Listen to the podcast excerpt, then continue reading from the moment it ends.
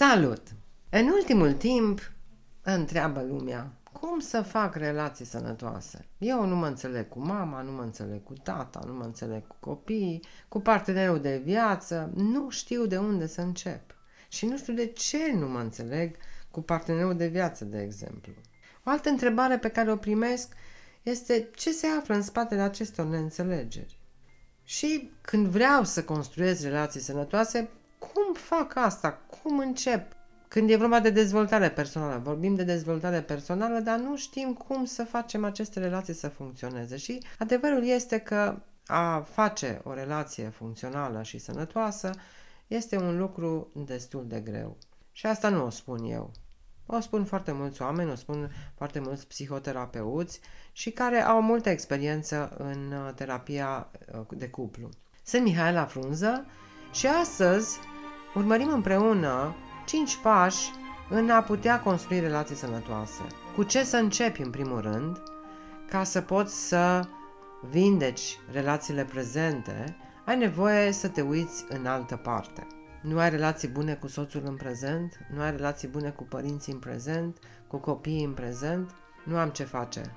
Primul pas este să te uiți în copilăria ta și să începi cu relația cu tata și cu mama. De acolo pleacă tot. Pentru că acolo a fost școala vieții tale și acolo ai învățat care sunt, care este modelul relațiilor funcționale în familia ta. Și așa cum ai văzut în familia ta, așa ai integrat în interiorul tău. Acesta este primul pas. De ună zi, o clientă care îmi spunea, mama are 86 de ani, tata 92 și se ceartă una într-una. Mama îl provoacă, tata răspunde. Și au această vârstă. Sau mă înfurie mama foarte mult, de nu mai suport, pentru că se bagă în educația copilului meu. Și terapeutul îmi spune să nu-i dau dulciuri și să nu-l uh, îi dau cadouri dulciuri, iar mama asta face. Îi dă și după care țipă și urlă. Și eu țip și urlu. Și atunci spunea fica ei. Deci, primul pas este să te uiți la părinții tăi. Cum a fost relația dintre tata și mama? S-au certat? Au divorțat? Au stat împreună, dar mai mult separat? Și când, acum, de exemplu, alegi să îți imaginezi unul din părinte în fața ta, observă ce simți. Te uiți la tata sau la mama, când îi auzi că vorbesc, când auzi că se plâng. Observă cum te simți, unde simți. Ce apare? Apare o furie, apare o vinovăție, vrei să fugi de acolo. Da, clienta mea care avea părinții la 92 și 86 de ani a plecat cât mai departe de casă. S-a mutat în Ardeal. Părinții au rămas în Moldova, pentru că nu mai putea să-i vadă. Dar acum, hai să spun ce s-a întâmplat mai departe. A divorțat, soțul bolnav psihic și acum au probleme, chiar dacă au divorțat, iar copilul îi reproșează tot timpul, deși are 30 de ani că n-a fost o mamă bună, puncte, puncte, înțelegi. Deci, practic, nu a schimbat prea multe în generația următoare. De aceea te invit să privești sistemul familiar dintr-o altă perspectivă, dintr-o perspectivă mai mare. Să te uiți acum ca adult, pentru că copiii nu pot face această vindecare și nu se pot uita. Dar tu acum ești adult și te uiți la sistemul tău familiar dintr-o perspectivă mai mare. Și ca să ai această perspectivă, te invit să faci un exercițiu. Deci primul pas este să te uiți la familia de origine. Al doilea pas, să observi ce simți. Al treilea pas, să vezi dintr-o perspectivă mai mare. Și anume, ia o foaie de hârtie, este un exercițiu. Poți să-l faci în două modalități.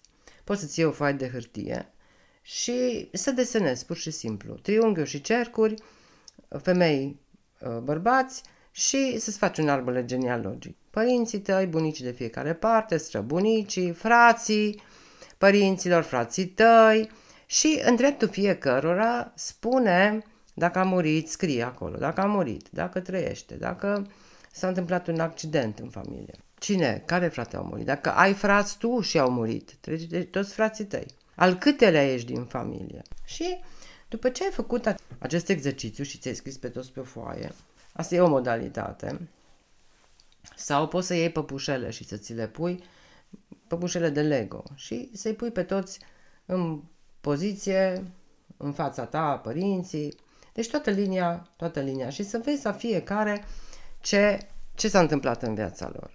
Sunt foarte multe evenimente tragice. Poate au fost boli, accidente, au murit frați, sinucideri, război mai departe, mai încolo. Toate acestea au avut un mare impact asupra părinților tăi. Pentru că dacă te uiți, cum am zis, dintr-o perspectivă mai mare la tot sistemul tău familial, vei vedea că ce trăiești tu acum, în prezent, au trăit și ei. Deci este o repetiție, cumva, a ceea ce s-a întâmplat în trecut. Și dacă pui mai încolo, este o altă repetiție a părinților tăi ce au trăit străbunicii tăi. Pentru că cu cât te duci mai în urmă, cu atât suferința este mai mare, pentru că viața a fost mult mai dură. Poate te-ai născut, sau unul din părinți a născut în foamete, în război. În condițiile acelea, ce iubire a putut să primească? În sistem, în sistemul familial, și nu numai, și în sistemul organizațional, dar cu mici diferențe, există niște principii care, respectate, schimbă puțin energia în sistem și atunci curge iubirea de la cei care au venit primii, părinții noștri, spre cei generațiilor următoare. Și noi mai departe vom da copiilor noștri. Și ei mai departe. Deci, iubirea ar fi să curgă de la părinți la copii. Și niciodată invers. Părintele dă și copilul primește. Părintele este mare, copilul este mic. Dacă ceva s-a întâmplat în decurs, și dacă te uiți la sistemul mare în ansamblu, asta este ceea ce te invit să vezi. Să vezi în ansamblu sistemul de unde provii. Dacă a, s-a întâmplat ceva pe parcurs, părinții n-au mai putut să dea mai departe și au rămas acolo blocați.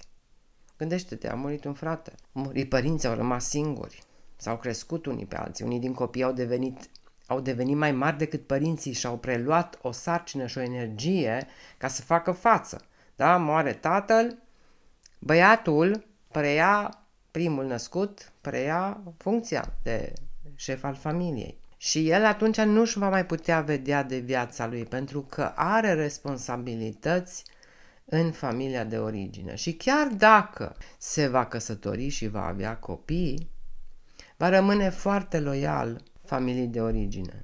Ei trebuie muncă și asta facem în constelații pentru a onora suferința celor dinainte și a avea acum drumul în față, noua familie are prioritate față de vechea familie și a merge mai departe.